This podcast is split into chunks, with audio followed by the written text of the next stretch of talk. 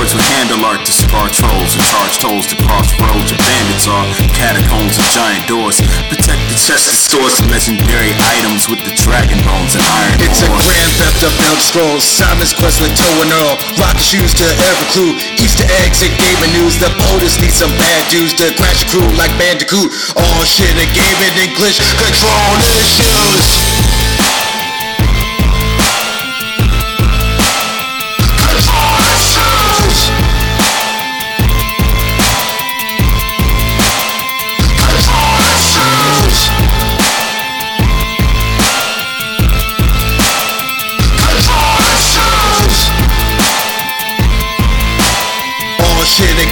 English control issues. Yes, yes, y'all. Yes, y'all. Yes, y'all. Well, this is Control Issues. I am the A M C. And this is A-Dub. You can find us at control dash issues dot com. That dash is a hyphen. Use it accordingly. You can also go to your podcast provider, whoever that may be. Look for Control Issues. Download it. Subscribe to it. Rate it. Review it. Uh, uh. Also, also go to twitch.tv slash control issues pod where we put up gameplay videos for your viewing pleasure. Uh, uh. Also go also go to Twitter. My control issues is the handle. A M C, how you handling things? Uh, handling things well. We are now in November, Movember, and for people who are growing out their mustaches representing. Um, yeah, other than that, I have been actually been keeping it pretty simple this week. Started Dune, didn't finish it. The movie's incredibly long. I am about like two hours into it. I'm actually really enjoying it. I never saw the original Dune, so I'm learning all about the Spice Wars, and the movie's kicking ass as far as uh, I can tell so far in the movie, at least. Uh, other than that, I've been on a weird kick of watching classic fo- uh, basketball games. So I've just been interesting. Yeah, I just been typing in classic basketball YouTube and see what pops up, and it's if it's interesting enough. Basically, I've been watching old Steph Curry games just to see, you know, like when that dude was just he, he's still on fire, but when there was he was untouchable. Like his when his three point percentage was over fifty percent, and so it was just wherever he was on the court, he was an assassin, and so he just needed to be guarded. At this point now, they just double team him the moment he gets the ball. But back then they were aware, but they weren't aware. And he would just totally make people look so, so bad for not just staying in his like side pocket the entire game. So it was just, it's just a masterpiece to, to watch Steph Curry and in his finest. I'd say around like the twenty sixteen, twenty fifteen era. That's enough of that. A-Dub, how, how's your week been? Week has been pretty good. Just working, you know, making sure I'm making smart, healthy decisions. I, I got up to about one ninety. Over, I, I got back up to one ninety, and I was like, all right, got to lock it down. So just tightened up, stopped eating, eating the little snacks and stuff at work, just stuck to being real strict, got my protein, got my, my fiber tight, cut down on the carbs and the sugar. This morning, woke up one eighty-one. So it's nice to be in control of my health and my body, knowing that if I need to, I can just lock it down and get right back where I need to. Put on my, my nice form fitting shirt, went out, got some chicken sandwiches, one of my favorite restaurants, popped back up, a new location. So went over to Fat Birds with a P H. Make sure you guys check that out if you're in the Los Angeles area. And yeah, man, other than that, saw some some old coworkers, and we had a great time. Really missed them, so it was good seeing them. We got a gang of sushi, so that was excellent. Uh, and that's about that. Hell yeah. So outside hanging out with coworkers, losing weight, handling all that business. How about gaming, A-Dub? What you been playing? Well, I mean, I'm not supposed to be playing games. I'm supposed to be focusing on my professional life. But uh, I've been playing a lot of Returnal. Okay. Because I decided, you know what, it's time for me to go for the true ending, start going for the platinum. And, you know, yeah, playing them cloud saves going. Keep the cloud saves going. We'll talk about that later. But but yeah, I I discovered the final weapon. Uh, I haven't started developing any of the the traits for it yet. Um, still unlocking additional weapon traits. for all the weapons I've already discovered, just tightening up my play style, learning learning all the enemies, mastering their movements, getting better at taking down the high level enemies, you know, learning different synergies with the different artifacts and parasites, still unlocking items, cashing in my data cubes. But uh, I'm trying to, like I said, I'm trying to get the platinum. So I finished the surveys for the first biome, and I'm almost done with the survey for the fourth biome. I'm really enjoying level four, so I'm spending a lot of time there, and level five is awesome too. But um, started finding what are known as sun fragments or sun crest fragments. I don't even know what those are for. I've never seen anybody mention those. At the same token, I've I've only seen probably about one or two people who said they had the platinum for the game, but they never like talked about what went into that. I'm very, you know, kind of surprised that people haven't talked about the story of Returnal or what the true ending is, because it was pretty interesting what it was putting forth, and I'm still trying to figure out everything. So I'm looking forward to seeing that and figuring out why people haven't been talking about it. But yeah, loving Returnal. Uh, Forza Horizon five has come along, and it actually went into early access back on Friday, November fifth. However, you know, the way my bank account is set up, I want to make sure that, you know, all my cash is good before I spring on that premium edition. So after after we finish recording the show, I'm going to go and get into Forza five. However, to get ready for that, I've been dabbling a little bit back into the world of Forza Horizon four. And much to my surprise, Playground, in a way to celebrate the launch of Forza Horizon five, they gifted a twenty twenty Corvette Stingray in Forza Horizon four. This was one of the main vehicles I wished Forza Horizon four had. It's one of the main vehicles I was looking forward to driving when Forza Horizon five came out. So it was a very nice surprise to have both of those things happen, sort of. And yeah, took that out, taking it around. Uh, Kind of fortunately, but unfortunately, it also is the week that the season changed to winter, and I was just sliding all over the place. I, just, I could not keep the car on the road. And then, you know, just by some, just by, you know, good gaming etiquette and good car guy knowledge, I was like, wait a minute, let me go see if I could change my tire compound and give myself some more grip. And of course, looking through the upgrades, I found snow tires. So that made it so that I could keep the car on the road. You know, still a little slippery. You got to be careful, but at least it handles more closely to, you know, the standard racing conditions. So, you know, did a did a couple races. I think the first one I did, I came in first place like it was nothing, because that's what your boy does. And then the second race, I wasn't nowhere near the front. So I was like, whatever, I'm out.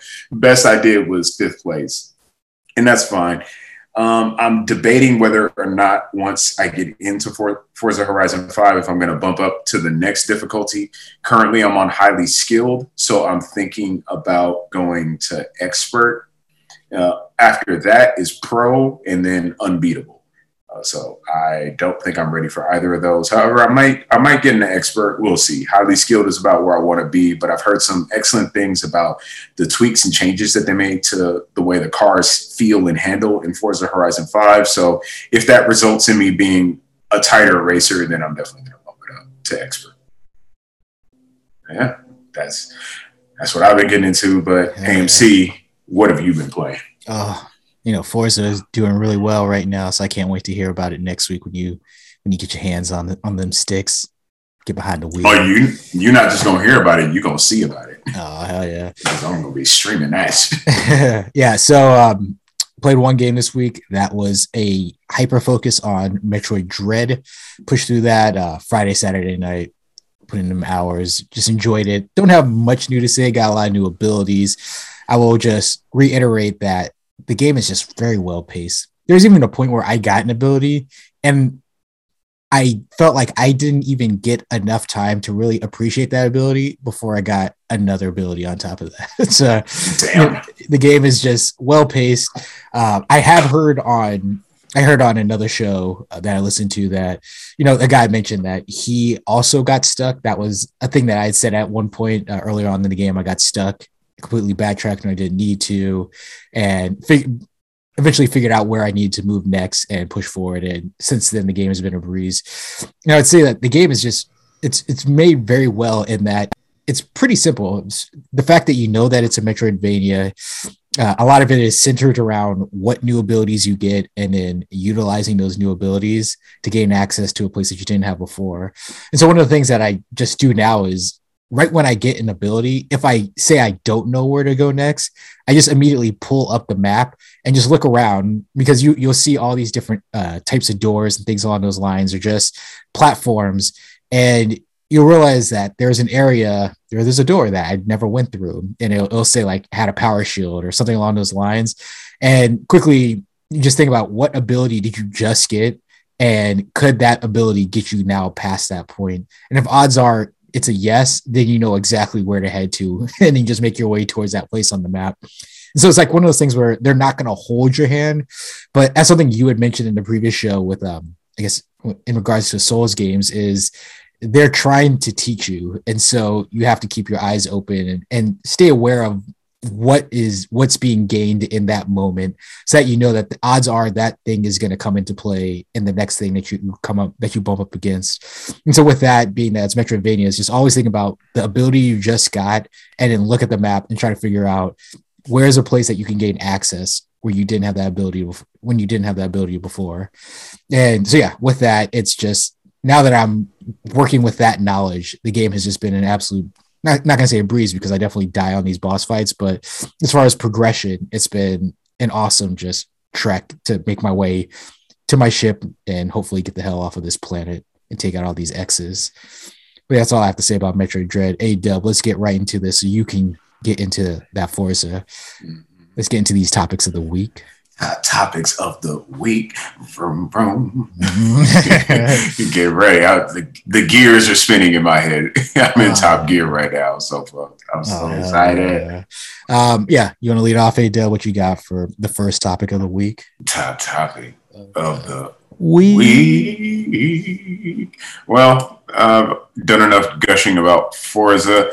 Uh, let's let's start with some bad news. uh, yeah, plenty of that. So let's, let's, let's get into it. Uh, let's start with the higher level bad news. Overwatch two and Diablo four have been delayed. Yeah. Uh, oh man! So this is bad news, but it it in indirectly gives us some concrete news about Diablo four, and I'll get into that just a little bit. But basically, with everything that's going on with Activision Blizzard, as well as the way the world is now, they realize that they need some extra time. You know, they're shifting a lot of personnel internally, and it's they need to they need to rearrange their development pipeline. So they were shooting for having these two games hit in twenty twenty-two. However, they have now been rescheduled to twenty twenty-three or beyond. Now, interesting note here. That means that Diablo four was supposed to come out next year. So that's the little bit. That's the little bit of interesting news that you can infer from this. Overwatch two, you know, take all the time you need. People still play and love the original, and people who have the original, they're going to be able to play Overwatch two multiplayer for free. You just have to buy the game if you want to get the single player campaign. Diablo four, we're still getting quarterly updates. They have a new, they have a new lead on the game. We covered that, I believe, last week or the week before.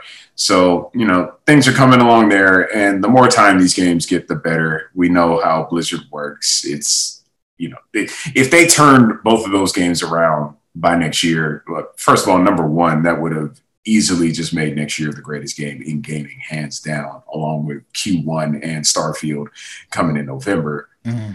But, yeah, can you, dude, can you imagine Horizon Forbidden West, Saints Row Reboot, Sifu, Elden Ring, Gran Turismo, Uh, what did you say? Triangle, Triangle strategy. strategy. Triangle strategy. Um, it then Starfield, Diablo four, Overwatch two, uh, God uh, of War. Uh, that is yeah. utterly insane. So yeah, it was a little too good to be true, but you know, it, it would have been awesome if they made it in that twenty twenty-two window. A M C, how do you feel about these massive delays? Oh, man. Uh, you know, it's it's unfortunate because I will say I was extremely looking forward to Diablo four. I think I even said it doesn't matter what comes out around the time Diablo four drops, because all those games would be pushed aside in my eyes. Yeah. So because of that, that is just that, that hype. That's unfortunate. It's a little deflating, but I mean, when the game comes, the game comes and I'll play the fucking shit out of it. But you know, it's, uh, it's, it's just a little unfortunate. I've been, I've been getting a little excited. I haven't been keeping up with all the, you know, the, the developer updates and things that they've shown with the game. So clearly they've, they, you know, they've been communicating with their community and just staying on top of, you know, just slowly feeding out these little nuggets of information about the game. And I know everybody was pretty, pretty hungry for that next Diablo. So that's so, a little unfortunate. Uh, as far as Overwatch goes, I know some people, I, I'm, I'm sure there are some people who are like, well, the first Overwatch has now kind of run its course. So this is going to be, this is going to be a, a big blow to the franchise. But I think it's like one of those things. One, the people who are playing, as far as in the leagues, if there's one thing you know about people who play games professionally, is that the less change, the better, because they've already kind of figured out like how to, you know, manipulate the system as much as possible. And so whenever you see like, just like I remember with, what was it, Call of Duty, anytime they had, they would implement a patch where there was a nerf or a buff to a certain weapon, all of a sudden the death threat, the death threats would start coming out to the developers. And so with that, I feel like, um, you know, when they're ready to get out the next Overwatch, uh, I'll be ready for it to see, especially to see what that is and to see what changes they made and what leaps they, they took with that, with that game. But I, I'm not in too big of a rush to get to the next Overwatch. So that's not as big of a deal for me. I'm sure there are people who are super excited to, you know, finally get to see what uh, an Overwatch game with a campaign would look like. But I think the delay isn't necessarily going to kill the hype of Overwatch two. It just delays the hype. And so whenever that game comes, much like Diablo four, I'm sure it's going to, you know, make a make a make an earthquake, make make an, uh, an earth shattering, you know, release date uh, that that's gonna, you know, create waves. And so when that time comes, it will come, and I'll be super excited. And then all the people who said that Overwatch, it, they're just selling you half a game, it doesn't have enough content, and you, you finally get your single player campaign. So then you can tell us how that sucks. Yeah, and I mean, it, with if anything, with me, the delay, like the, the time in between games, if anything, builds a little more excitement for me, because there was a part of me when Overwatch two was announced, it was kind of like, oh, all right, so we're kind of getting Overwatch, but now it's going to have a campaign.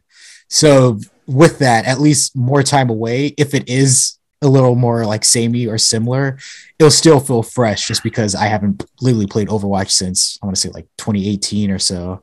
So that's going to be quite a little, almost like over almost a decade. So the game will be fresh by that point. So I'm looking forward to that, at least. Well, the real question, A M C, is are you looking forward to dumping another eight hundred hours of your life into Diablo with your boy A-Dub online?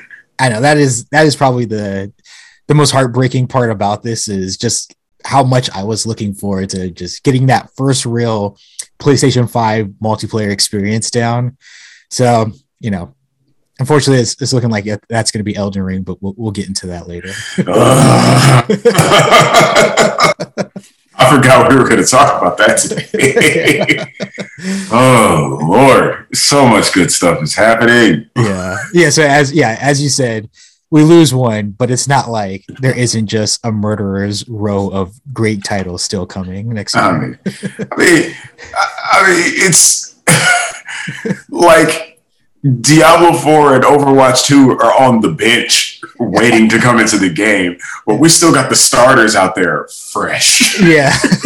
It's an all-star lineup. Yeah. It's like having LeBron, Curry, um, what, dang, what, what's his face? There was a really Kevin good, Durant. K D. Yeah. This is what happens when someone who isn't into sports tries to like list off popular yeah, sports players. Michael Jordan, Larry Bird. It's like having Kobe, LeBron, Jordan, Magic, Bo Jackson. all on the same team. Yes.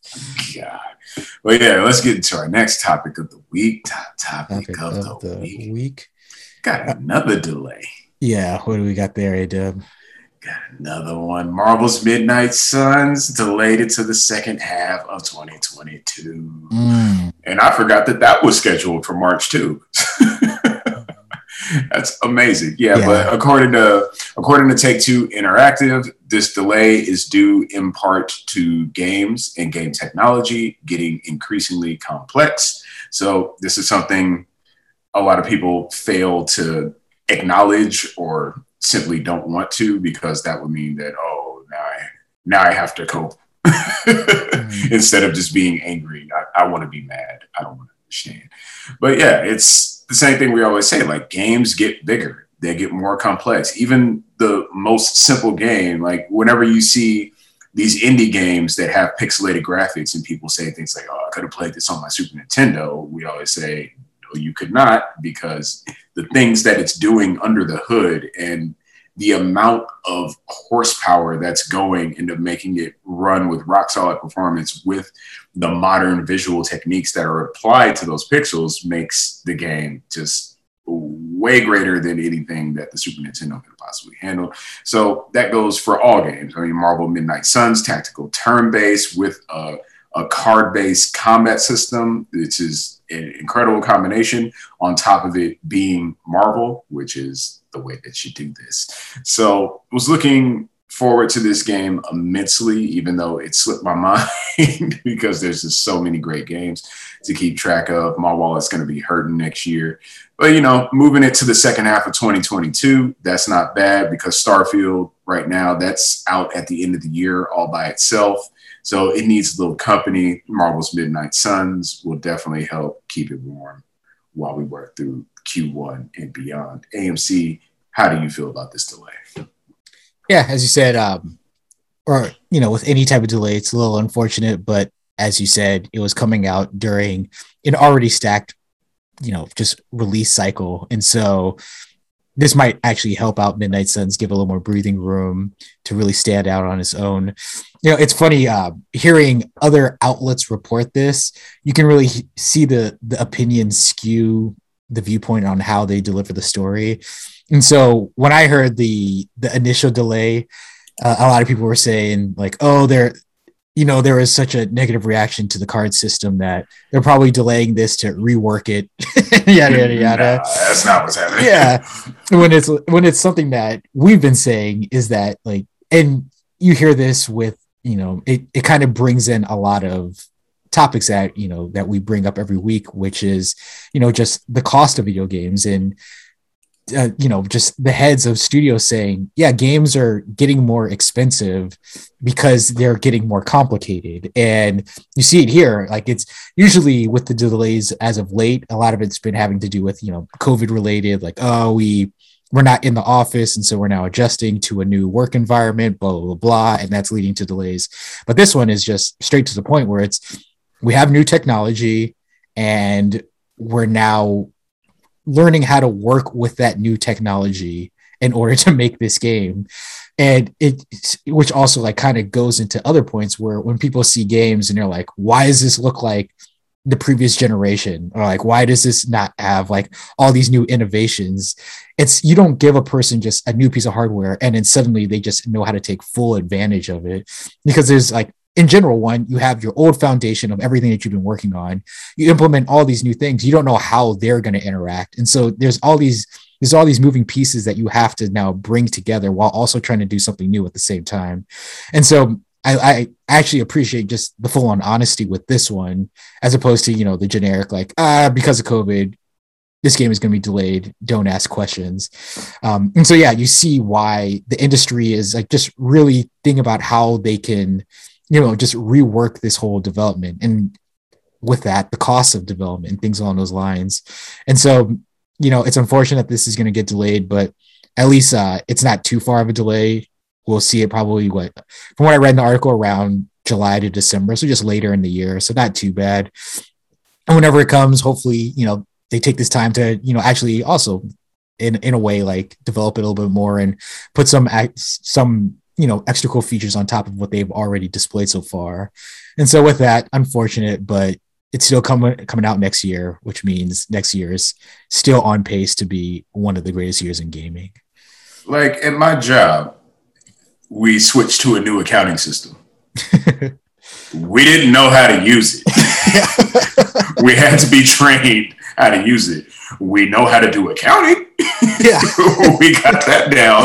It's just a matter of using the new tools and technology that have come along to simplify the process of what it is we do on a daily basis. Mm-hmm. Like, just like you could give me a new car today. I don't know how to drive it. Mm-hmm. I won't necessarily know how to cut on the A C and like do all the blinkers and change all the, all the settings and make everything work. I'm going to have to fiddle around with it, read the manual, figure things out. Like it's you like, is there anything in your life where someone has given you someone new and you just automatically knew how to use it perfectly? Nah, yeah. Exactly. Um yeah, the thing oh, you make about. games, you got new hardware. Start making start making late cycle games at the beginning. That's not how that works. Yeah, I'm glad you brought up that analogy. That was a perfect one. Uh, if you've ever worked at a company and had to deal with a migration to a new system, it, there's always a ton of frustration because, you know, they look at it, especially when you look at game uh, game developers and you just think developer, which means I'm assuming this guy is a computer science major and just can get a hold of any system and know how to rework it in a way. But if you worked in any type of industry, um, where there has been a migration, a lot of times you have a developer show up to the office one day who knows the system, and then they have to explain to you how to do your job in that system. So it's not like people just, because they know how to use a computer, they can now just use every computer the same mm-hmm. way. Like people have very specific defined jobs, and they just need to learn how to manipulate those tools for them to be able to do that job. And so, yeah, it's, um, this would completely explain why anytime we go into a new hardware cycle, those first couple of years are typically, you know, the more rougher years, the, the, the great games come, you know, fewer and far between. And then as the generation builds, that momentum builds and you just hit after hit after hit. And then by the end of the generation, you're just getting some of the best games you've ever seen in your life. And so, yeah, um, this makes total sense. We're definitely still early in the generation. I mean, what, they just came out last year, like the consoles at the it's end of still, last year. Still not a year old. Yeah. And so it makes total sense that, especially with the games that are, you know, cross-gen, they're bumping up this thing where they're trying to, you know, develop games on both hardwares while also being able to utilize all the new features of the, the, I guess the, the next gen hardware while making it compatible with the previous gen. And so there's just a lot of factors in place, and, you know, it'll be a little bit before they can really just get that true next gen experience with all the, you know, all the bells and whistles and all the new innovations that come along with that. And so this, I like this story because it just sets up everything else that's coming down the line right, as to, far as all the negativity. To compound the, the training and the new technology thing even further, when you have, when you bring in the new system at work and you do the training with all the people, it's not like it's perfect then either, because every company is unique and every workflow is unique. We still, to this day, like we've been using the new accounting system for years, and they have a bunch of clients. They have answers to all our questions, or most of our questions, but every now and then we show them some shit and they're like, yeah, I've never seen that. Or we ask them some shit. It's like, oh yeah, we should, we'll talk over that with our engineers. It's like, oh, okay. Yeah. For now, you got to live with that. Like we, It's it's always something new that can be learned. There's always something that can be done better. There's always a little extra functionality or Q O L to squeeze out of anything. And it's it's always a learning process. So cut these developers some slack. It's their goal and their desire to give us the best possible games that they can. They want to implement all the new technology. They want to make games more complex. That stuff takes time. It takes money. Stop sending death threats. Stop trolling. Quit being little belly bitches. And just wait for the greatness to grace you. Because when it start, when that valve opens, it, no pun intended with Steam and all that, but when that valve opens and the hits just start pouring out, because I mean, even China getting in the game now, and they're coming out to make a statement. Like I've shown A M C probably half a dozen Chinese games coming out. All of them look different, yet somehow they're similar in their aesthetic and their their mysticism, but they all look phenomenal, have top-notch visual quality. Gameplay looks nuanced and exciting. So gaming continues to grow. Great games continue to become more commonplace. There's not enough time to talk about, enjoy, or like even hate on all the great stuff that's coming out. So people need to chill the fuck out. But let's get into the next topic of the week. Top topic, topic of, of the, the week. week. You know, like just stay on top of these delays. This is More? a yeah. This is a we'll say it's a, a smaller scale delay as far as impact. But uh, we learned that Ubisoft has some delays as well. A dub. Oh no. Ubi Scrub has announced. Not- Not the Division live service game. Oh, yes, it is that. Uh, they Ubisoft has delayed Prince of Persia, Sands of Time's remake, and The Division Heartland. Oh. They don't mention the live service free-to-play Division game. Damn. Yeah, so uh, what we learned, Prince of Persia, the Sands of Time remake, was previously delayed after its announcement in September last year. Tom Clancy's The Division Heartland was announced earlier this year, targeting an initial release window of late two thousand twenty-one, early two thousand twenty-two. Now both games are will be releasing after April twenty twenty-two. So look, looking like a similar delay to Midnight Suns, more towards the, the latter half of the year now. Okay. Um, How, how do you feel? I mean, we're we're on the delay train. How, how do you feel about these delays? Uh, well, I, I want to see what's going on with this Division live service game because uh, I desperately want a Division three at some point, and I hope it would be current gen only. Uh, and so far as Prince of Persia, I kind of feel bad for that game, but Ubisoft did that to themselves because they could have they could have went a little further with their remake. Like those visuals. You don't think they were they were doing the uh what is it the the Sonic the bait and switch? The, yeah, the Sonic bait and switch.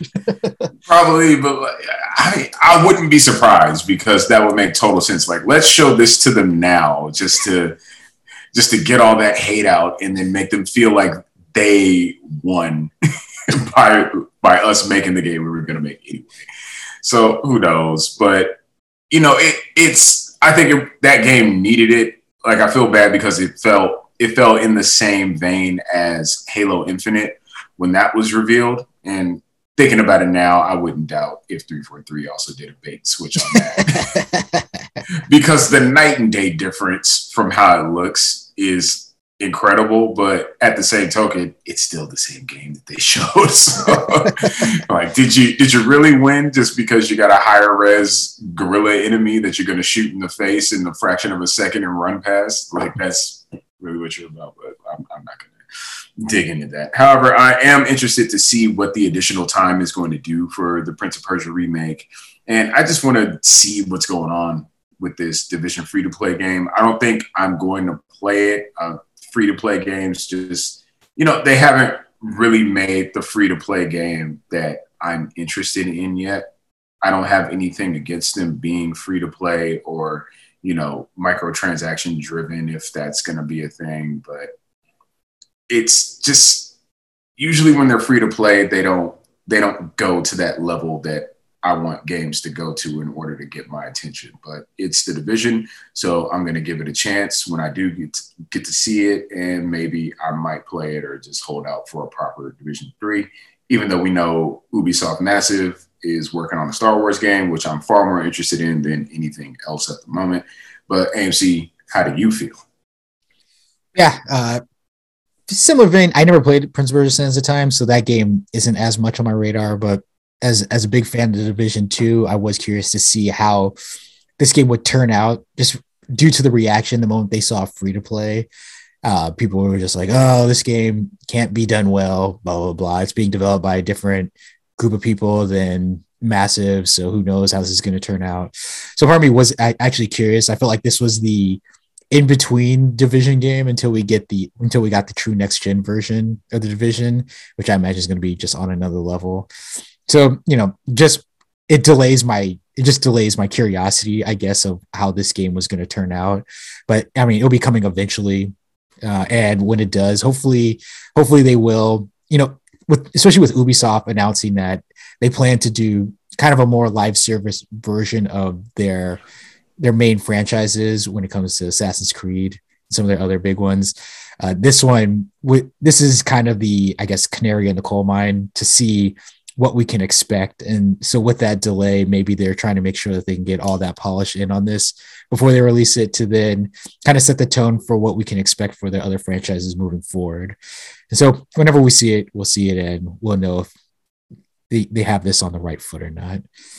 That's all I got for that story, A-Dub. You want to get yes. into the next topic of the week? Top topic of the week. So this is a bit of a follow-up story. Uh, last week, we let you guys know that Returnal has finally got a suspend feature as well as a photo mode, but nobody gives a damn about the photo mode. They just wanted that suspend feature.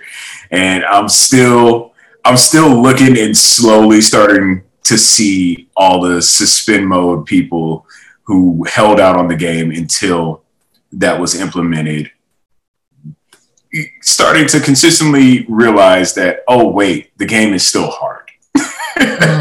So that's a fun realization. However, not too long after the suspend feature was added, somebody had to go a step further. Returnal's suspend feature can apparently be turned into a full save. So much like the reasoning that the developer provided as to why they didn't have a suspend feature in the first place, someone has figured out that you can suspend the game, upload your save to the cloud, and then if anything happens to you, you just bring down your cloud save and go right back to that same point. So people are going to be save scumming. It's a cumbersome process, apparently. However, that's never stopped anybody from Jeez. going against, yeah, to go against the intent of the developer to do whatever the fuck they want in order to get the experience they're looking for instead of trying to enjoy things as the people who spent millions of dollars and years of their lives intended them to. A M C, how do you feel about this? Are you going to play Returnal now? yeah, yeah, yeah. Uh, it was a funny one. It is what it is. I mean, you you give people something, you give people an inch and they take a mile. Something along those and lines. They take your game apart. Yeah. And so, I mean, whatever. It, it it sucks in one way just for the the purist in me.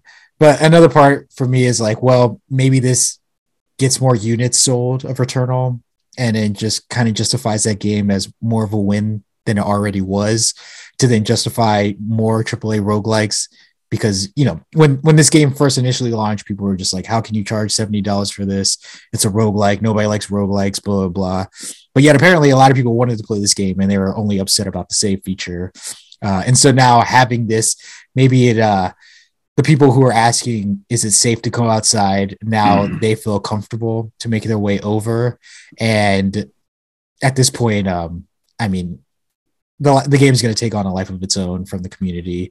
I think the people, the real ones, already showed up day one, got to experience the game as it is. And the people who come in who need to exploit shit, save scum, the save scummers, well, now they have, you know, they now have an, a window open for to come out, play this game. And I guess in a way, if they got this, they can now appreciate the game for what it is, which is, I always heard, even the people who had their issues with it, they always said the game was incredibly fun to play, incredible gameplay, all the things that are most important about video games, they acknowledged.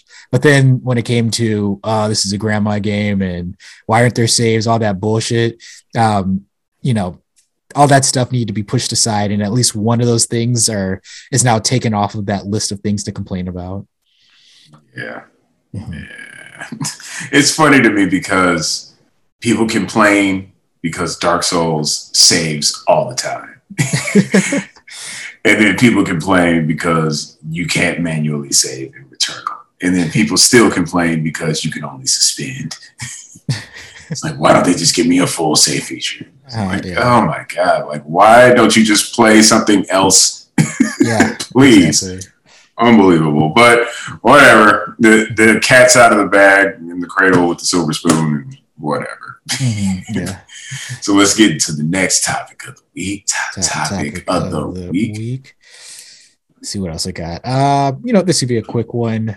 Sega and Microsoft announced a partnership, A-Dub. Did they now? Is it? Do I smell an acquisition? uh, this is more of a... Uh, this is actually similar to a partnership that was announced uh, in the past. We'll, we'll now be covered as I'm going through this, having to do with their cloud platform. So the two companies have formed an agreement in principle that will explore ways for Sega to produce large-scale global games in a next-generation development environment built on Microsoft's Azure cloud platform. Oh, the cloud is still a thing. Well, let's keep it going. Microsoft has previously entered a similar agreement with Sony, which saw the two rival platform holders working together on using Microsoft Azure to power cloud services and A I technology. The cloud tech has become a major pillar for Microsoft, especially over the past few years, with so many people working from home during the pandemic. In its most recent financials, the company reported that almost half of its quarterly revenues, twenty point seven billion dollars, came from Microsoft's cloud service. So um, this is interesting. Uh, so it, there's two parts to the story. One, there's the, you know, the development, and, I, and this is kind of building off of what we were discussing with the Midnight Suns story and, you know, the, the ever-growing landscape of development as, you know, technology changes. And one of the things that comes into play is they brought up, so this isn't just making games for the cloud. This is developing on the cloud. And that's, that's a whole part of this in itself, um, because they acknowledge in this story that, you know, as people are moving to a work from home environment, the way people are developing, that whole system is now, that whole process is changing. And to have a cloud-based, I guess, service to develop on is a way to connect people in a better way. So that's one part of the aspect of the story.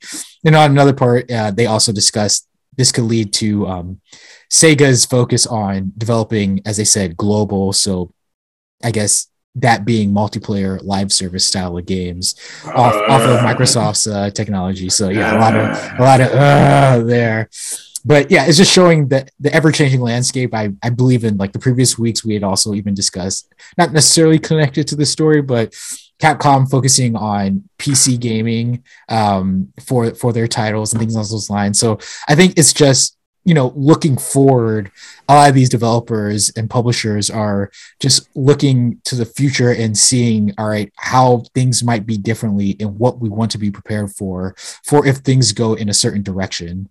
And so, yeah, these, it's interesting to see that it's, was it uh, making for strange bedfellows or whatever, but um, seeing that Sony coming over, or at least working with Microsoft to prepare for this this network, and now seeing Sega also jumping on board to work with Microsoft. Uh, we have no idea what the, the fruits of all this labor will be, but it is interesting to see how these different entities are now working together to, you know, future-proof in a way. What do you think about this story, Ada? Man, I, I don't really know what to make of it, but if it results in better products and services, as well as possibly better technology for future games, I'm all for it. Partnerships like these are what's necessary to get us closer to what that, that future of gaming might be. So do you think Microsoft? Do you think Sega? Can't wait to see the fruits of your labor. Yes, sir. All right. Well, let's get into the next topic of the week. Uh, topic of the week. Well, I mean... Are we going to finally get into it? Should we get into it? I was going to talk about Forza for a bit. Oh, yeah, you can talk about Forza. a little bit. Uh, Forza Horizon five has come out. It's getting amazing reviews. It's being regarded as uh, probably the best open-world racing game that there is. A-Dub here is personally excited for it. I mean, there's not much to go over here. If you're a Forza Horizon fan, you'll... you'll be glad to know that all the great things about Forza Horizon four were brought into five and improved, expanded upon, and added to in various ways because, you know, there's more customization, there's more control with the way that you can make tracks. You know, they've refined the way in which the festival comes together. They've they've changed the pacing in order for you to be able to get more, like, handcrafted showcase races where it really just shows off what the game can offer, what the biomes are all about. You know, there's five hundred cars. It's got a performance mode as well as a quality mode, both of which maintain their constant buttery smooth frame rates, the the quality mode having a thirty frames per second, but what Digital Foundry describes as a filmic quality when racing. And if you've ever seen any of the videos for the title, then you'd understand exactly what they mean. The quality mode maintains a steady sixty frames per second. Uh, they've tweaked the handling as well as the feel of the vehicles. That way, you know, stuff feels better when you're driving it. So I'm interested to see how it's going to be. I mentioned it a little earlier back in the way you've been playing.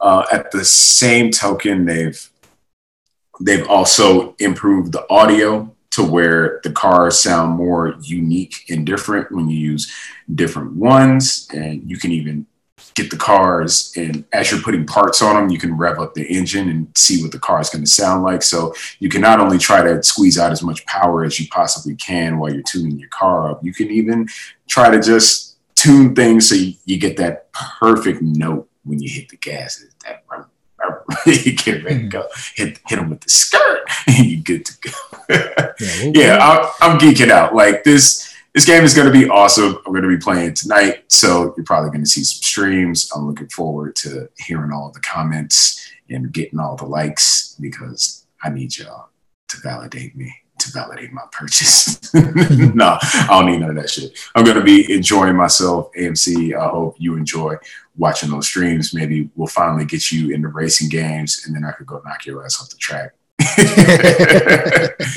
Nah, I, I try to run my clean laps. But yeah, Forza Horizon five is doing well. If you get the premium edition, or if you have gotten the premium edition, by the time you you hear this, the early access portion will already be done, but it has been in early access since November fifth. The premium edition gets you access to two expansions and a bunch of car packs. So that's something to look forward to. Playground constantly supports their games. You're going to be getting updates as well as little freebies emailed to you in game. So that's going to be dope. And yeah, A M C, how do you feel about this overwhelming reception to Forza Horizon five, you know, manifesting in I G N awarding it a ten out of ten, which is one of the one of the only times I've ever seen a racing game get high marks like that. What did you think?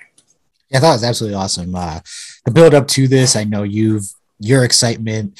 Me, I, I I've never played a Forza game, so the first time I saw Forza was at your house. Uh, what was that? Forza, right? Or that was Forza what?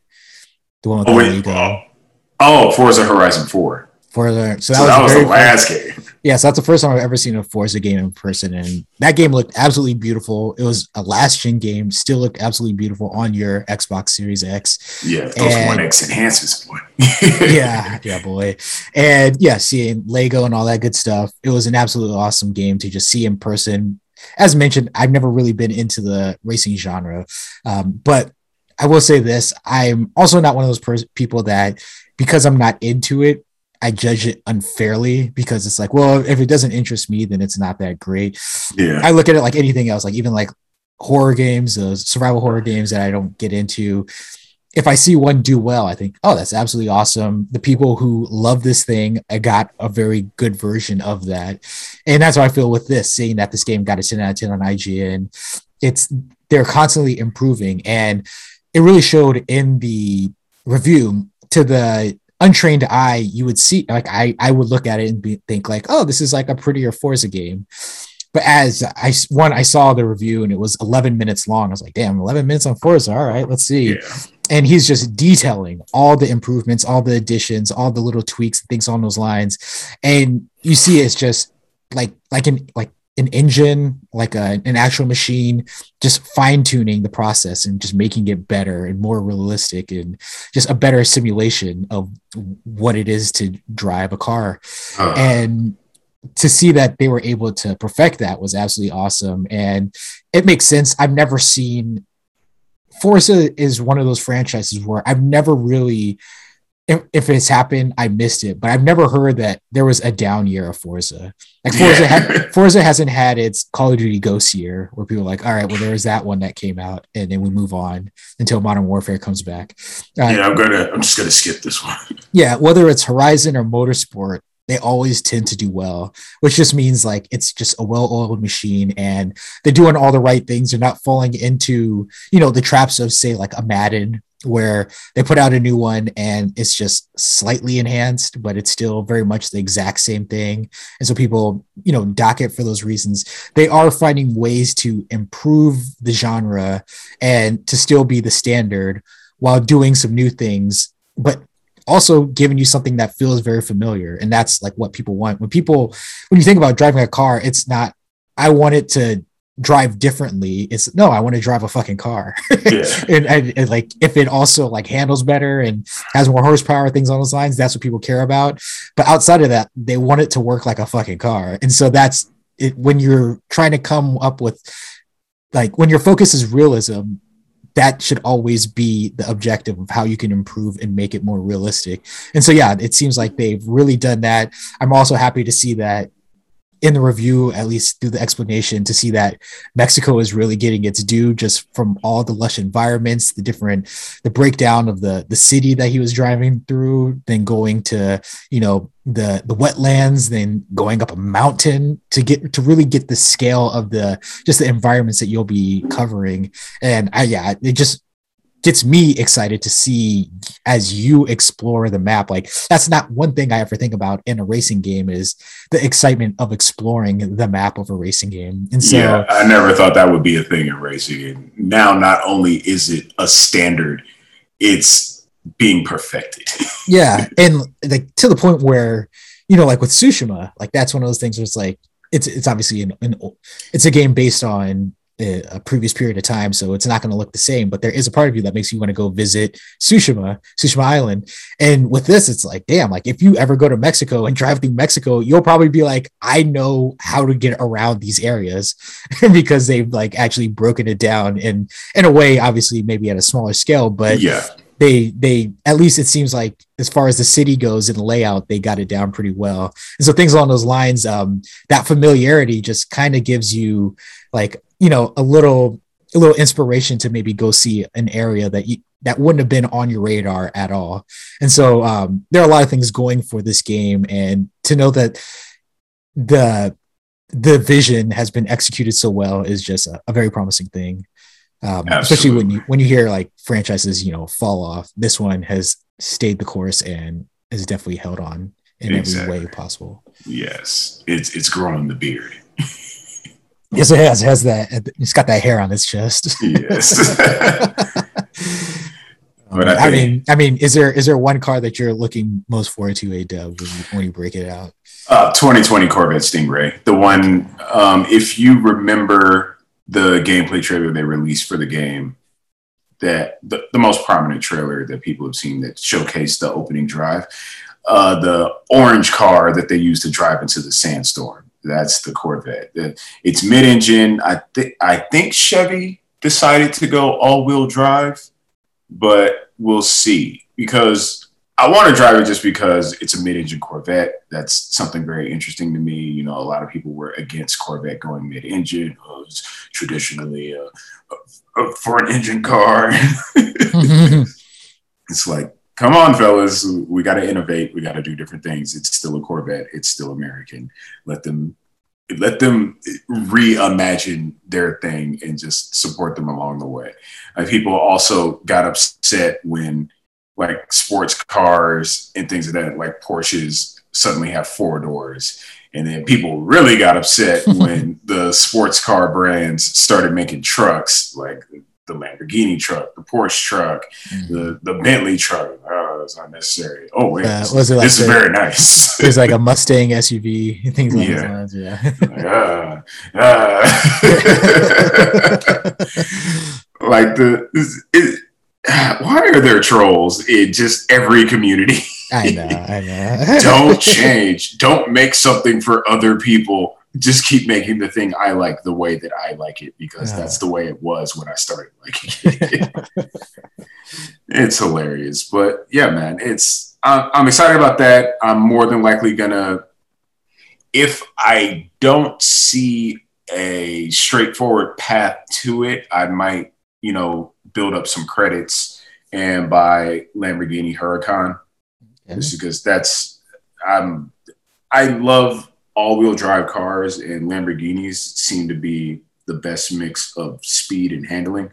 When I play racing games, like, I favorite Lamborghinis ever since, like, Gran Turismo three or four. It's, I liken the experience of driving a Lamborghini in a video game uh, to riding a bear because it's because it it hugs the road. It'll get you there, and it'll get you through those corners, but it's fast. It's just like gunning it down the straightaway. Ah, brakes, turn, gripping, accelerating. Oh man, like it's just you can you can almost feel the G-forces through the controller when you're driving these cars at these speeds. Like sometimes in real nail biters of races when I'm negotiating the tracks and, you know, coming up on some real tough turns, maybe I'm leaving the ground a little bit because, you know, you go over, you go over a, a hump and you just, you get airborne and it's like, ah, shit. Because you, you never, like, if you're just a little off and you're not going completely straight, you might spin out when you hit the ground and just slide off the track. So, you know, it's, it's pulse pounding. It, it's sweaty hands.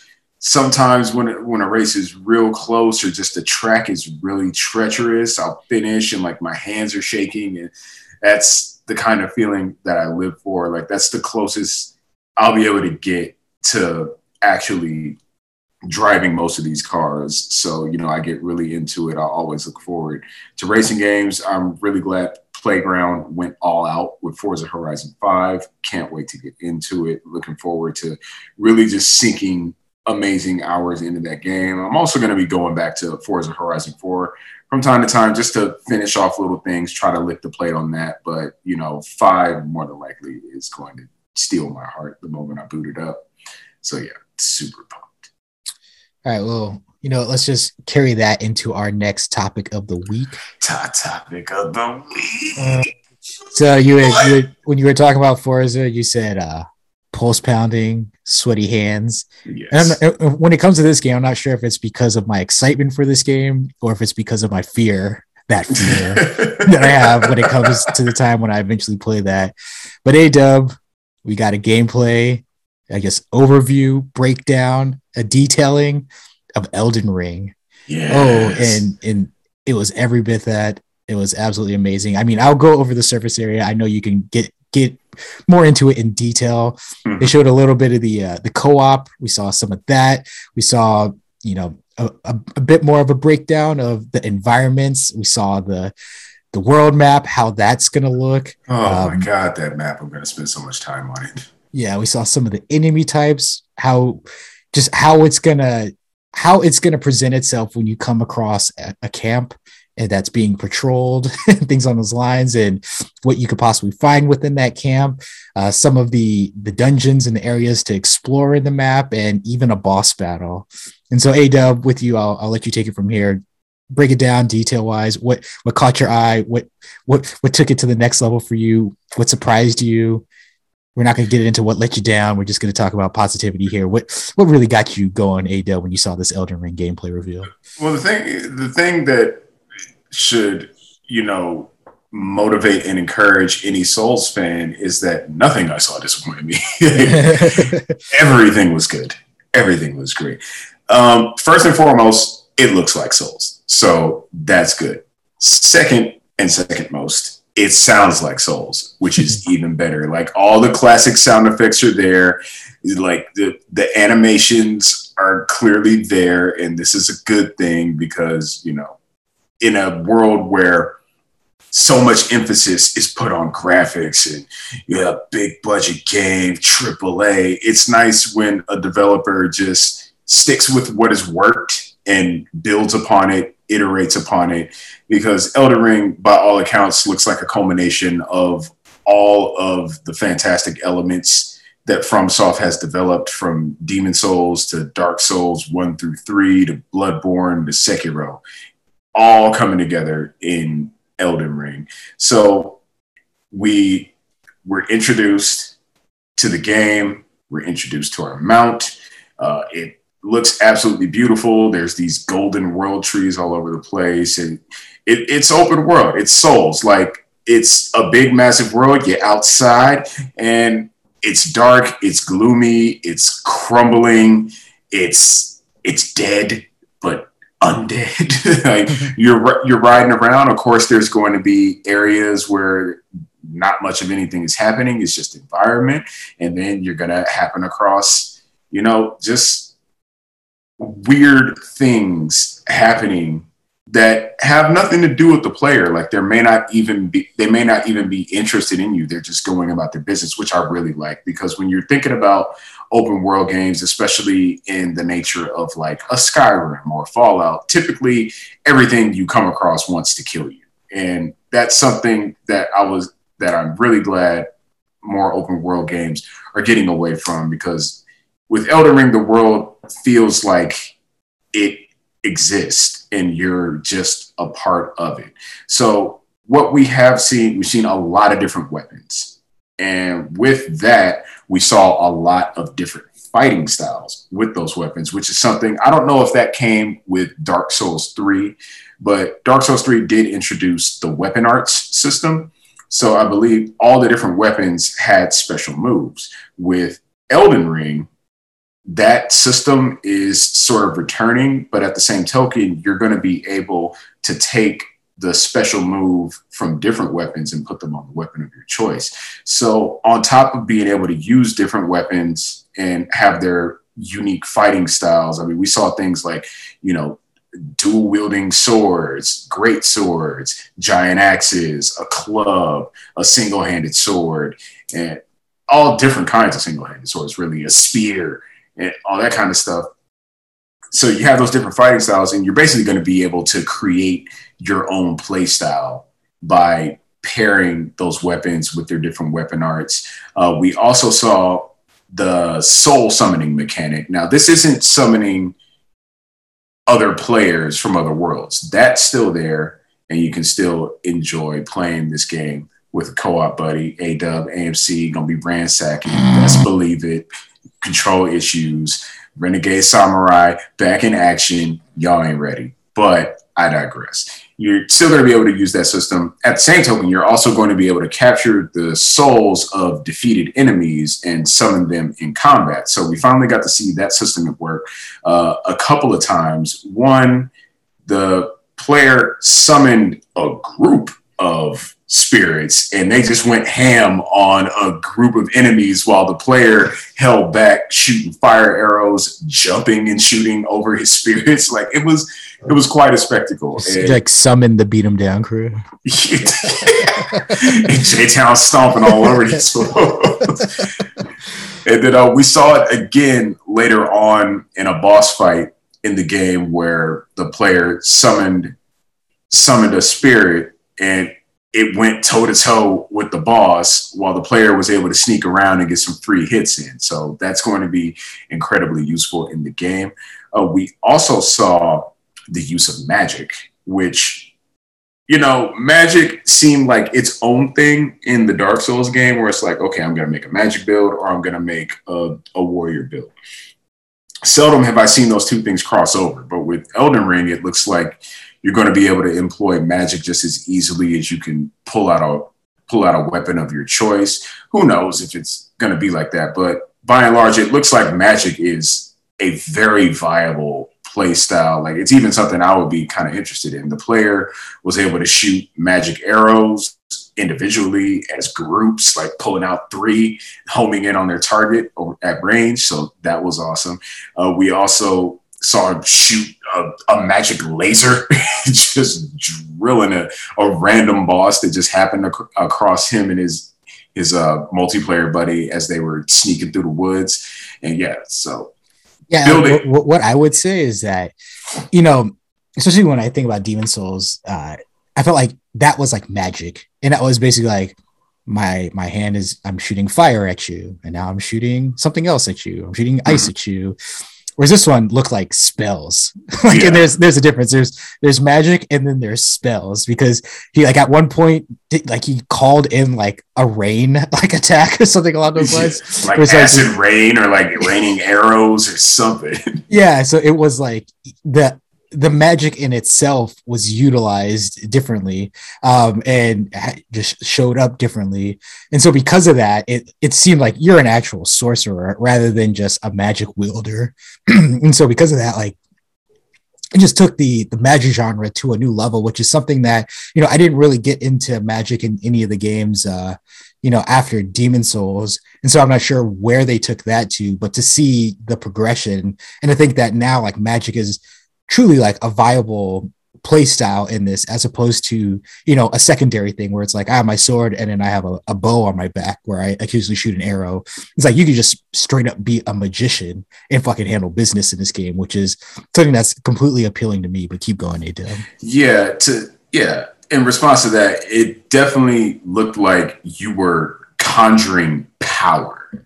Like, I haven't seen that in Souls before. I mean, they've always had different kinds of spells, but like you said, it was like, I'm throwing ice, I'm throwing fire. Like, this was uh, by the by the wind of graveyard. Like, it was bringing fucking power from other realms, and you know, and in that in that too, it's uh, because of the the variety of attack. Like, we've seen, like, uh, when he walked up to the, the encampment and there's like a bunch of enemies, like, he was moving through it stealth, and you can talk about that. Yeah. But say you get into a situation where it's not a one-on-one fight, you now have spells that like have an area of effect as opposed to just focusing on a singular enemy. And that's mm-hmm. where the variety of spell casting really makes the the magician or the sorcerer, or whatever you want to call him in this game, um very viable. Because if, say, you're playing with a homie and you have like, or you summon one of those things, you send out the tank, you can just be sitting back and, and casting all these spells to take out groups of enemies as opposed to just focusing on a singular enemy with one spell at a time. Absolutely.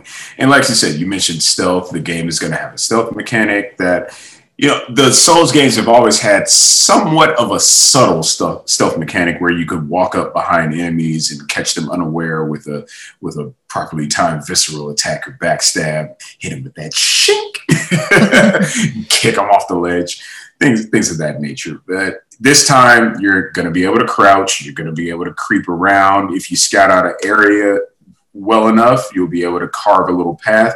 We saw a section where the player was able to sneak up on an enemy, shoot him in the back with a sleeping arrow to knock him down, and then while his body is laying there, hit him with the, the death blow on the ground to finish him off.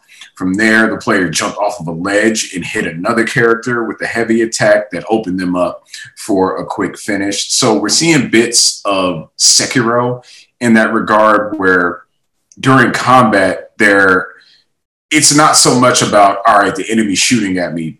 I mean, the enemy's about to hit me, parry, hit them with the stab. It's like, you'll be able to hit them with heavy attacks and open them up within combat and hit them with those attacks rather than just having to have your shield and having to block the attack. So that's an interesting, that's an interesting, you know, I, I can't find the word for it, but that's a very good improvement to the overall formula. And the combat looks outstanding, man. You're, I, I just, I can't go into too much detail, but it being in the open world just presents so much different opportunity. Like, we saw the player riding in, there were a bunch of enemies in a group, and in the distance, you see this massive beast flying towards you. It's a dragon that swoops in, kills all those enemies, and you get all those souls, of course. And then as the dragon settles, it's like, oh, it's fixed its attention on me now. And it turns into this incredible boss battle that occurs right in the open. So it's not like you crossed into the fog and you're in an arena, which still is present in the game. I believe one of the demigods that you fight at the end of, you know, making your way through a massive castle, which could be a game on its own. You you penetrate the fog, and I'm guessing that's one of the mandatory boss fights, whereas this dragon and uh, there was another mounted boss on horseback that happened to ambush the player when they started unleashing all the most glorious magic that we've ever seen. So those just happen out in the open.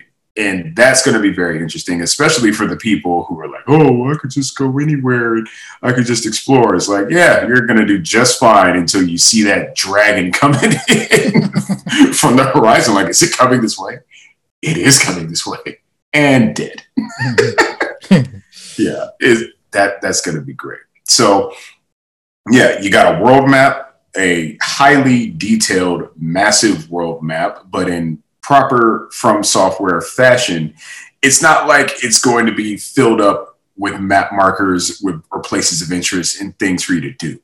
No, you got to do it yourself. So when you're going about in the open world and you find something important, or maybe you find a boss, or maybe you find a place of interest that maybe you're not talented or leveled enough to go into, you can place one of several different map markers on that location.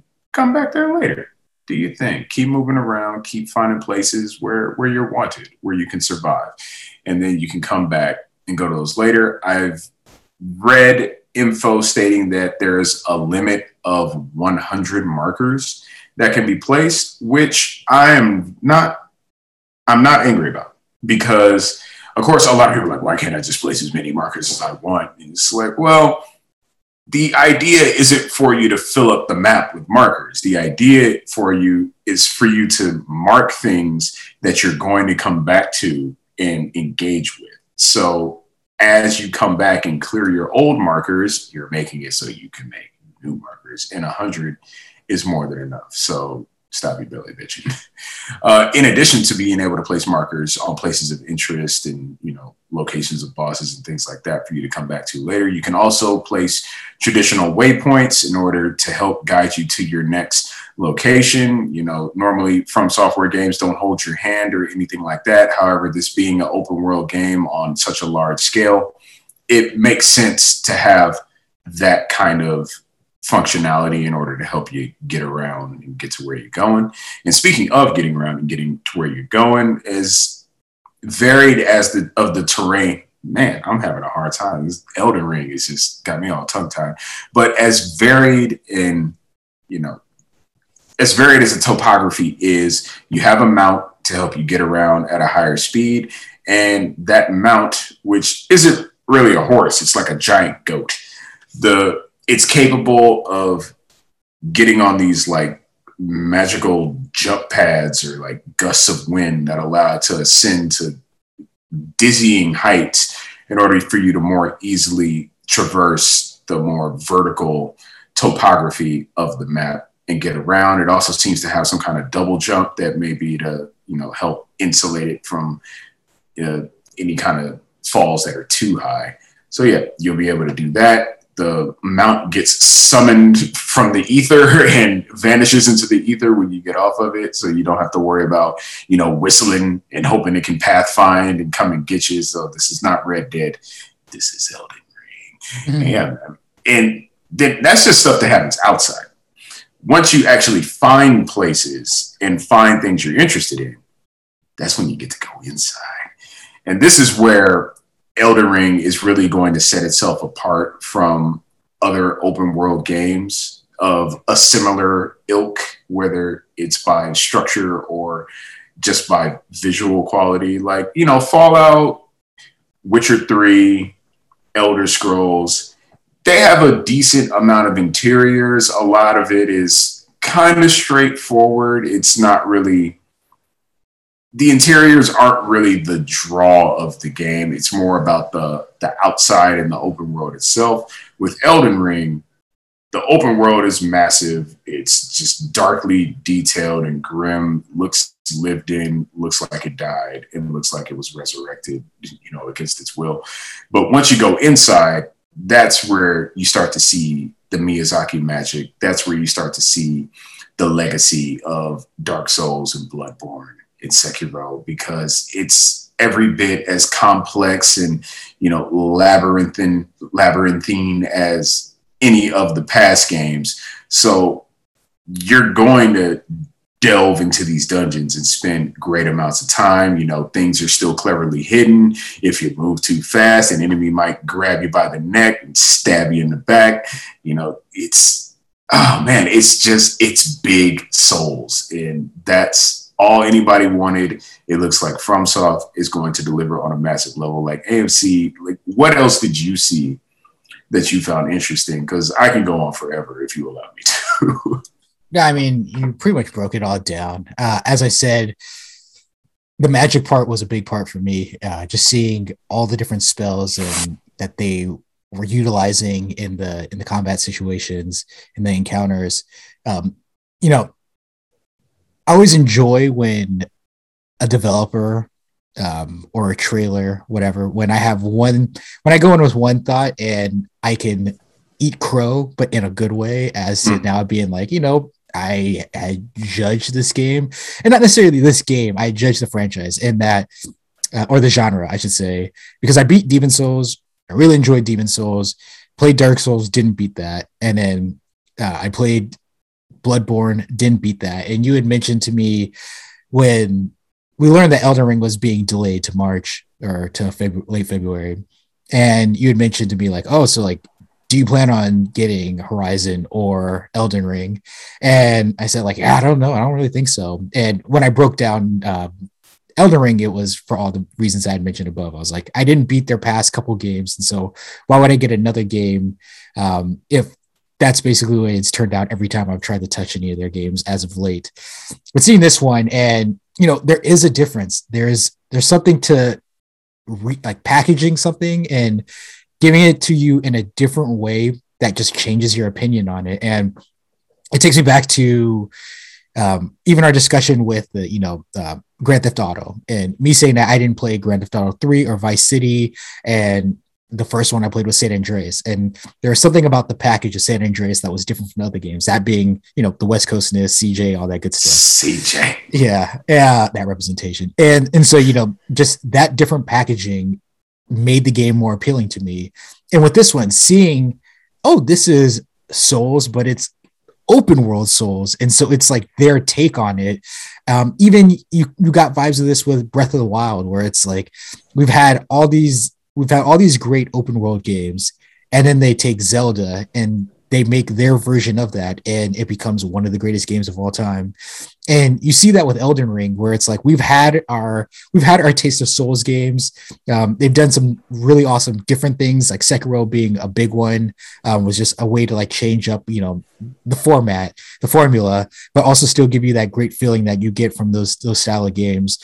And this one, like, as you're saying, it's it's bringing it all together and just getting it in this package of an open world, just makes it that much more appealing to me, especially due to the variety of the game, um, as you mentioned, with all the different weapons and things along those lines. But really seeing the environment, seeing the maps, and knowing that because there's going to be all these different spells and staffs and weapons that you can utilize, it really encourages you encourages the player to explore.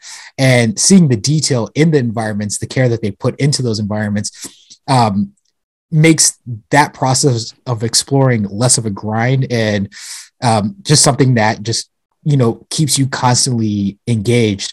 And so it has everything going perfectly for it, but in that Souls package where, you know, a lot of games when you play, especially those open world games, you play them and you kind of just, you're coming across minions and you're just fucking them all up.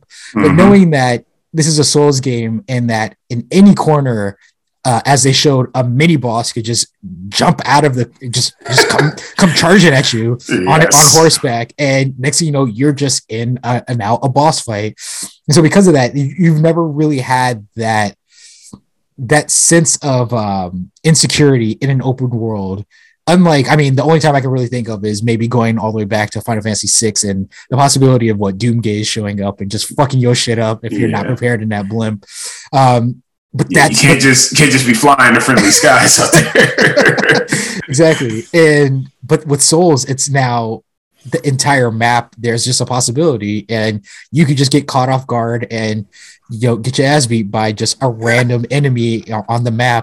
On top of that, uh, seeing um, the different uses of the weapons, uh, especially when at some point, like it looked like he was uh, like casting a spell on his sword to then yes. almost look like a spirit sword, like a la like Trunks, and um, and using that and getting off like a heavy attack with that. And so even then, there's magic that can be utilized with the weapon. So you don't necessarily just have to be a spell caster. You could be a spell wielder who is still he- like a battle mage, but yeah. you have you have magic to then enhance your your your attacks. And so with that, like it just the variety and possibility just really takes me back to Demon's Souls, where they had all those different class types in the very beginning that you can choose from. This one, it's a little more open-ended, but you can really decide your build and really um like just take that to the next level. And so it's it's gonna be really awesome to then see other people play this game and to see what what styles they've come up with uh to really um you know take full advantage of their play styles. And so yeah, it's uh this game has so much going for it. It's now not uh a pass, it is a hard buy. Mm-hmm. And, um, as I mentioned to you, uh, so the, the tough thing with this, with the release date, is it's coming out a little before Triangle Strategy, and that game was a day one for me. And so this would have to be one of those things like where it came out and not necessarily like a ten out of ten, but it's just the reviews are just stellar and it's a must play, and it already has so much going for it where it might just be one of those things where it's like, you know what, I just don't want to wait for Triangle Strategy to come out. Uh, I there's already an amazing game here, and when I get to Triangle Strategy, that game will also be amazing when I get to it. So it's in that category now where it could be just completely fucking up my my my timetable, my plans, because the game looks that awesome. And this this reveal was more than enough. Um, I mean, we we saw some gameplay before, but this this in-depth reveal was more than enough to now, you know, make me a believer, I'll say, Dub. Absolutely. I mean, I, I was always down. Unfortunately, I'm gonna I'm siding with Horizon Forbidden West in this ever since Elden Ring got pushed.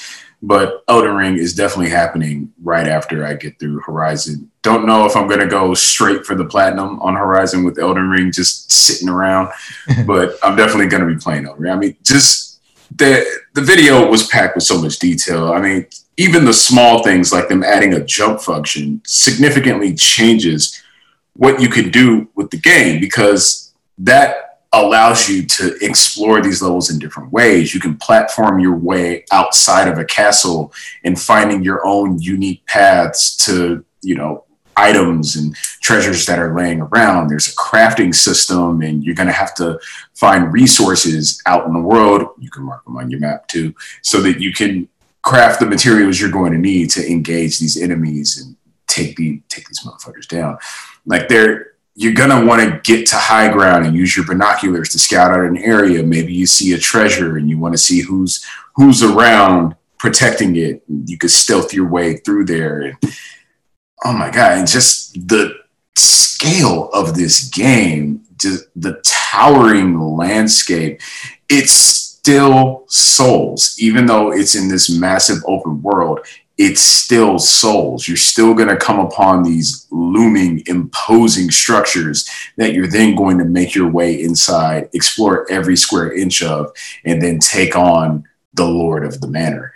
You're still going to go underground and find these dark, decrepit pathways with these like emaciated bodies that are reanimating to come after you. You're still going to be finding magical walls that you strike and that reveal hidden passages with treasures and things like that. Uh, you're go- you're going to have your weapon arts. You're going to have your armors, different kinds of looks and armor. I imagine those are going to have stats that play into your ability to survive in the open world. You're going to be creeping through the woods. You're going to be avoiding bosses coming out to, to fight you. You're going to be co-oping with your buddies. it's it's going to be awesome. I you better let me know when you get this game so that we can just tear apart the worlds between together. A M C with the magic, A-Dub with the weaponry, engaging the boss, close quarters. A M C, I got a spell coming, I'm getting out the way. Getting my weapon arts, getting off all kinds of crazy attacks. This this is going to be amazing. I mean, it still retains so much of the Soulsborne Kiro D N A that we've all known and loved, but it's all come together in this breathtaking example of all the things that FromSoftware has become capable of with all these games. So Elden Ring, very excited for it. Sad it got delayed, even if it's only a month, but if it's going to result in this being a more perfect package when it comes to market, then that's what's necessary. So take your time, FromSoft. However, yeah. there's some people, there are some people who don't take no time. Yeah. They just get right to hating. Just hey, another Souls. Uh, uh, same old same. Uh. Uh. We got your troll of the week. week. Troll, troll of the week. week. Troll, troll of the week. week. So we kind of got a double header. So we talked about Forza Horizon five a little bit, celebrating its its victory with its critical reception. So we got some trolls from there. We also got some Elden Ring trolls. Uh, yeah. First, we go with the Horizon five trolls. Uh, first one says, "Why is this this? What is with me being tongue-tied today? Why does this look like every generic racing game I've played in the past decade?" Ah. Uh, well. Most of the racing games you played in the past decade have either been Forza Motorsport or Forza Horizon, so that would explain a bit of that. They are Microsoft puts these games out more frequently than Sony and Polypony Digital put out uh, Gran Turismo. I think the last Gran Turismo we had was G T Sport, and before that, Gran Turismo six. We have Gran Turismo seven coming next year. In the meantime, between that, we've probably had two, three, maybe four Forza Horizons. We've had several Forza Motorsports. We're waiting on Forza, Forza Motorsport eight, and we just got Forza Horizon five. Um, Forza Horizon five does not look generic. It looks breathtaking, and it's damn near photorealistic, which I can't wait to experience, although I'm a little upset that I haven't upgraded my T V yet because I want to see that on the OLED. Oh, four K. You're playing with that. Uh... Question is, are you running it through the speakers or through the headphones? Both. Yeah. Yes. Not at the same time, but you know what I mean. It's like a, it, it's either or, because I mean, I can't say enough about what Sony has done with their Tempest audio on the PlayStation five, because even the backward compatible games have new life breathed into them with the way that their audio is being interpreted by the machine. But, you know, the Series X is no slouch either. The audio sounds awesome. I've heard good things about the audio improvements that are going on in Forza Horizon five. So I'm just looking forward to turning it up just loud enough to not piss off my neighbors and really enjoy that the the throaty roar of just that Lamborghini engine, that Bronco, oh, driving that Corvette, get my Aston Martin, uh-huh. yeah. and then all just all the other cars along the way that, you know, I completely forgot about. All the various Ferraris, of course. I'm going to get a Porsche as a as a tribute to a friend who I knew who who drives a Porsche. A couple friends actually, but um, they got that Gotti in there. Oh, they got see, and I haven't even endeavored to to drive any Bugattis. I I don't know if they're in there. I don't think I've ever seen one, but if they are, it would be interesting to pull out a, a, a Chiron or whatever other Bugattis that there are. I'm not too into them just off their design, but I one hundred percent respect their power and their ability to just devour a long stretch of road. So we'll see what goes on there. Next troll says, looks like every racing game in the past decade. I'm sure it's great for a generic racing game. Just harping on the issue. Uh, next troll is pretty much the same troll. All three of these are the same guy. He's just going in. It's a generic racing game. If you played one, you played them all. mm, I, don't, I don't know about all that. But the thing is, if you played one and you enjoyed it, then you're probably going to enjoy new ones because they just keep getting better. They keep looking better. They keep offering newer and better vehicles. They keep offering wider selections of customization options. They keep giving you better control. They give you, we got seasons now with Forza Horizon four. Bringing that to the game, and I imagine that's carrying over to five. Seeing rainstorms, you got sandstorms, you're getting weather events, got all expeditions. Kinds of shit. Got expeditions. Oh, getting expeditions with these expeditions. Yeah, you got expeditions. You got you got a more focused progression path with the development of the Horizon Festival. You have more handcrafted races. I believe championships are back. That's some stuff I've seen online, so I, I need to verify that. I started with Forza Horizon four, so I don't know what the Forza championships are like, which so that's something that I'm looking forward to when I get into five. Next troll says, ten times better than any walking simulator, cutscene-driven garbage Sony has to offer. Uh.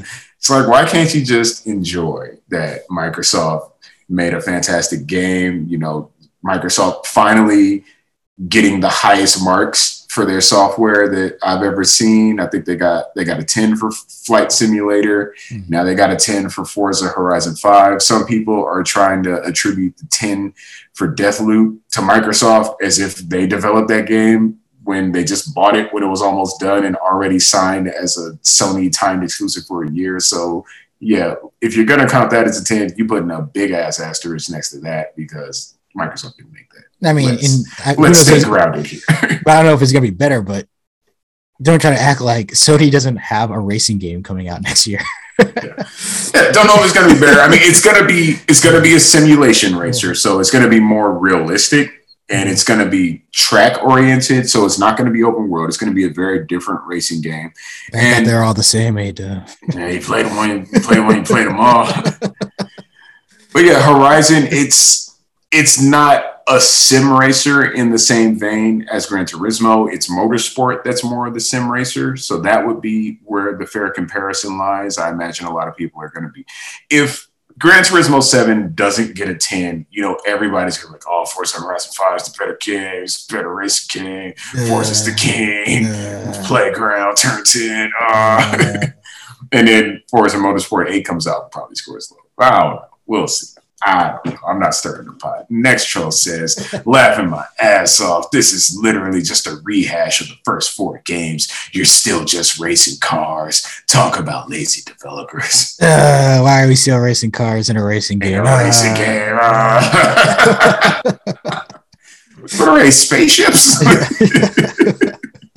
It's a racing game. It's like getting mad at Madden for still being football. What the yeah. f- is wrong here? Like, this is what we sign up for, especially as as car. If you're a car person, a car enthusiast, just if you just like to drive, if you're a gearhead, all you want is better car games. This is not a rehash of the first four games because this isn't the first four games. This is the culmination of all the successes of the first four games presented as a new product that looks phenomenal, that more than likely plays phenomenal, offers more options, more choices, a bigger map, higher peaks, uh, and just, oh, just so much. I can't wait. I'm just thinking about it. It's the same thing with Elden Ring, which brings us to our next group of trolls. Uh, First troll says, looks like more of the same. Uh, theme is building. Uh. Yeah, newsflash. That's what people wanted. Next troll says, overhyped game. uh. Elden Ring hasn't gotten a lot of hype. A lot of people are hyped for it. There's a difference. Next troll says, reeks as any generic PlayStation game. I don't even know what that sentence means or is getting at. Number one, Elden Ring is multi-platform and cross-generation, so it's not just a PlayStation game. And yes, it reeks of the rotting flesh of the decaying world that we'll be traipsing through for dozens of hours at a time. And I I swear on everything, I'm going to complete Elden Ring. I'm buy, I'm going to buy that game. I'm going to finish it. And I'm going to be glad I did. I'm going to explore every square inch of it. Oh, I can't, I can't wait to find my favorite places in there. I'm still... I still want to relive the moment of emerging in the Tower of Latria in Demon's Souls. Like, the introduction to that region was by far one of the most mystifying and breathtaking experiences I've ever had in a FromSoft game. And they, they're really good at doing that. All their games usually have just oh man, just not, they always have these picturesque, gorgeous landscapes and environments, but there's always your favorite place that just sticks in your mind, whether it's it's just terrifying or it's just awe-inspiring, all the same. Next troll says, looks like more of the same to me. Next troll says, looks extremely outdated. P S three wants its graphics back. L M A O. uh, uh, cell processors. Uh. I mean, people are going to learn one of these days. It's not about the raw visual quality. It's about the art direction and how particular scenes are put together. I mean, just based off of the demo, two two locations stand out to me. The castle of the demigod, uh, the golden, I forget what his name is, the guy with seventy-five arms, a giant axe, and a, a dragon arm. Yeah, we didn't even talk about the demigod fight where this massive dude with these massive weapons is just wrecking shop while you're trying to do whatever you can to endure as you're getting tossed around, like defending yourself, but still getting knocked all over the place by just the sheer power and force of the swings of his weapon. It's unbelievable. But yeah, look, P S three wants his graphics back. P S three wouldn't be able to support a game like Elden Ring.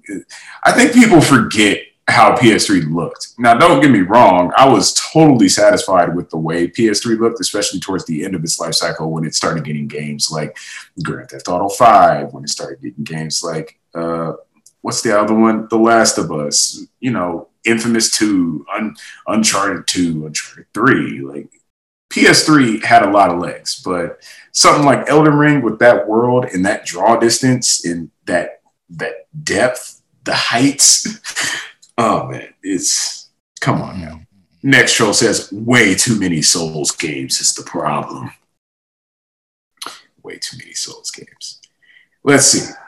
We got three Dark Souls, one Demon Souls, and now we're getting Elden Ring, which is very much in the vein of Souls. Uh, if you want to count Bloodborne and Sekiro, so that's what, roughly seven, seven games from FromSoftware over the course of twelve years. Of course, there are the clones. However, FromSoftware is the originator of this style of games, Dark Souls being the most influential game of the past decade, according to many publications, and just evidenced by the different ways in which tributes to Dark Souls have popped up in other games. I mean, there's a there's a sword for a bonfire hidden in the Eichenwald map of Overwatch. Like, there's a lot of games have like a little bonfire somewhere or some kind of Dark Souls tribute, because it's a game that left a deep, bloody impression on everybody who enjoyed it, to the tune of Dark Souls three reaching a staggering ten million plus in in sales. So FromSoftware has found their hit, they found their niche, and they're digging in it and finding ever increasing amounts of gold the further that they go. So there's no reason for them to stop, even though I believe they said that Souls is done. And Elden Ring looks like it's going to be Miyazaki's magnum opus for this formula. So that's going to be very exciting to finally get our hands on. And hopefully they take all this knowledge and experience that they've gained with their, their hit franchise, their, their new genre, their hit game style, and they bring that back to some of their other beloved franchises. I'm looking at Armored Core. I need Armored Core six. Please, please give me Armored Core six. Next show says, am I the only one just not seeing what's so amazing here? It doesn't look bad by any means, but it's just Dark Souls four with jumping. I was just expecting more for a game that has such insane hype. Uh, Dark Souls four with jumping was what people wanted. Like, how many times does this have to be repeated or reiterated? Like, this is the game people want. At the same token, if you could watch that fifteen minute gameplay trailer, fifteen minutes, barely any time at all. Like, you'll, you'll die more times in that, in that stretch than you'll see of the actual game. But if you saw that trailer and you didn't see anything that sets this game miles apart from any of its predecessors and forebears, then either you're just not in tune with this franchise, you don't know what you're looking at, or you're just out there hating with no aim or intention other than to try to take the steam out of this fantastic gameplay reveal. Because we've saw, we saw how you move through the world. We saw what happens as you move through the world. We saw the things that you come across within the world. We saw the places that you can go in the world. We saw the heights of the world. We saw the bosses and the creatures that hold court over the world. We saw imposing structures. We saw dark, dank depths. We saw, we saw ambushes. We saw sneaking. We saw platforming. We saw all the things that are going to make this game stand out above everything else in twenty twenty-two. So if that's not for you, kick rocks and move along. Next troll says, same old same. It's what we wanted, baby. We got it. Next troll says, looks great. I sure hope they have a difficulty setting so real gamers can enjoy this. Yeah. The real gamers who can't even enjoy the game as it is. The real gamers who need a game to change in order for them to get in just so that they could say it was too easy and hate on it online. Uh, the real gamers who put everything on easy because they don't want to engage with the challenges of the gameplay mechanics that the developers spent years of their lives and millions of dollars crafting in the most perfectly balanced manner possible. I mean, Dark Souls is Dark Souls is fine wine aged in barrels, waiting. Yeah. Someone, for someone to taste it. I, it's it, real gamers play. Real gamers play games. Real gamers don't demand developers change things. Real gamers get in there, they figure it out, and they grow. They improve. This is a hobby about skill. It's about challenge. It's about overcoming. It's about enduring. It's about surviving. It's about perfecting, becoming the greatest. I want to be the very best. Do, do, do. I, I, I just don't understand A M C. How do people not get it? Oh, especially with this whole easy mode thing. I don't understand. At some point, at some point, you're going to have to play the game. At some point, you're going to have to learn the mechanics, even on the most basic level, if you want to progress. You're never going to get around needing to play the game, no matter what difficulty setting it's at. It's not going to play itself for you. It's not going to lay down and let you walk past it without coming and stabbing you in the back. Mm-hmm. This is this is Dark Souls. Last troll says, looks generic. It's been overhyped, and it's going to release as overrated, overhyped garbage. I don't even have anything for that. Yeah. Because at, at some point, people just run out of creative things to say. They run out of things they need to be refuted. You got an audience of over ten million people that are desperately waiting for Elden Ring. You got a developer that listens to its fan base and not its haters, and does everything it can to not only preserve the things that its fan base enjoys, but to also give the fan base more things that will make the stuff they already enjoy more enjoyable. Elden Ring is going to be the culmination of all things Souls, Sekiro, and Bloodborne. It will stand as the pillar of this genre, and it will also be a brand new take on how to make an open world game. It'll be the closest thing to the open world horror that I've always wanted, where you're going to these gloriously gloomy locations. There's danger and caution around every corner. You know, it, just the challenges, the discovery, like every every new sight, every new little glimmer of light that's daring you to come claim it, you know, to overcome the challenges that it's hiding. It's, it's going to be glorious. Like it's, I like the kind of exploration where I have to earn my right to be somewhere. I don't like the exploration where it's just like, oh, that looks cool. I'm going over there. All right, I'm here. It looks cooler up close. Now I'm leaving. It's I like stuff where it's like, that looks amazing. Ah, and that thing standing there. Let me go see if I can get by it. Let me go see if I'm capable of of earning passage through this area. Like, that's what it's about. Like, I don't want to just, don't get me wrong. There's a place for the open world games where, you know, you get in your car, you drive around. Forza Horizon five, you know, I drive around, but you're going to want to race and you're going to want to get the gold. You're going to want to get credits. You're going to want to get cars. You're going to want to open tougher races. You're going to want to get better cars, different cars. Taking, you're going to want to experiment with everything in order to get the most out of the experience. Some people may just want to get their favorite car and drive around the map with no aim or purpose. And hey, you can do that. Not with Elden Ring. If you're going to go around, you're going to go running around. You're going to explore. Okay. Get past that. Get past him first. Go in and cl- to go in and claim a, loca- a location. That's what I'm about. Just to take over and to just pillage it for all of its secrets, all of its worth. Like, you're in a dangerous world. It, it, there's no greater feeling than becoming strong enough and skilled enough to survive in it. it that's just something a lot of gamers are either going to have to figure out or just be satisfied with never understanding. But the barrier to entry is not going to get lower. You either rise to the occasion or you fuck off.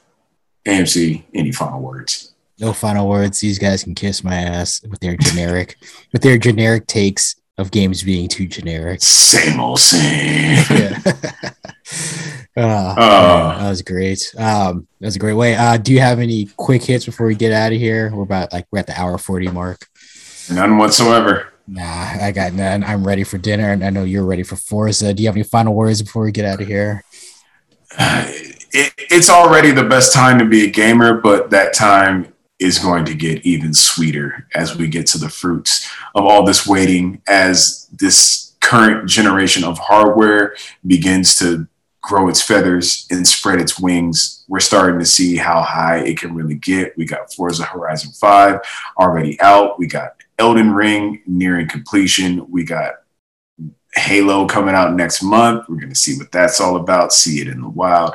We're going to see Horizon Forbidden West pretty soon. We're going to see Gran Turismo seven. And then once we get through Q one twenty twenty-two, like, that's when things are really going to start taking off. We're going to see the current gen exclusive software. We're going to see China stepping into the game with all their glorious offerings. It, it's, oh my goodness. Like, can't, as someone who grew up with gaming right alongside it, how do you feel seeing how far this industry and its products have come from our humble beginnings in the, the eight-bit era? I mean, it's like, one, I'm just happy, as you mentioned with China, just seeing the game, like the development go more global. It was very hyper-focused, I felt like, for a while, at least, uh, just from my perspective, of basically North America or the U S and Japan. Yeah. And now to see all these different regions getting into the game and bringing their own flavor, but also giving us like a somewhat familiar experience that like we come to see, but just with a, a different cultural perspective behind those things. I think it's gonna be awesome to see how games can grow from a t- storytelling perspective. Once we see all these new hands, um, you know, leave their imprint on it.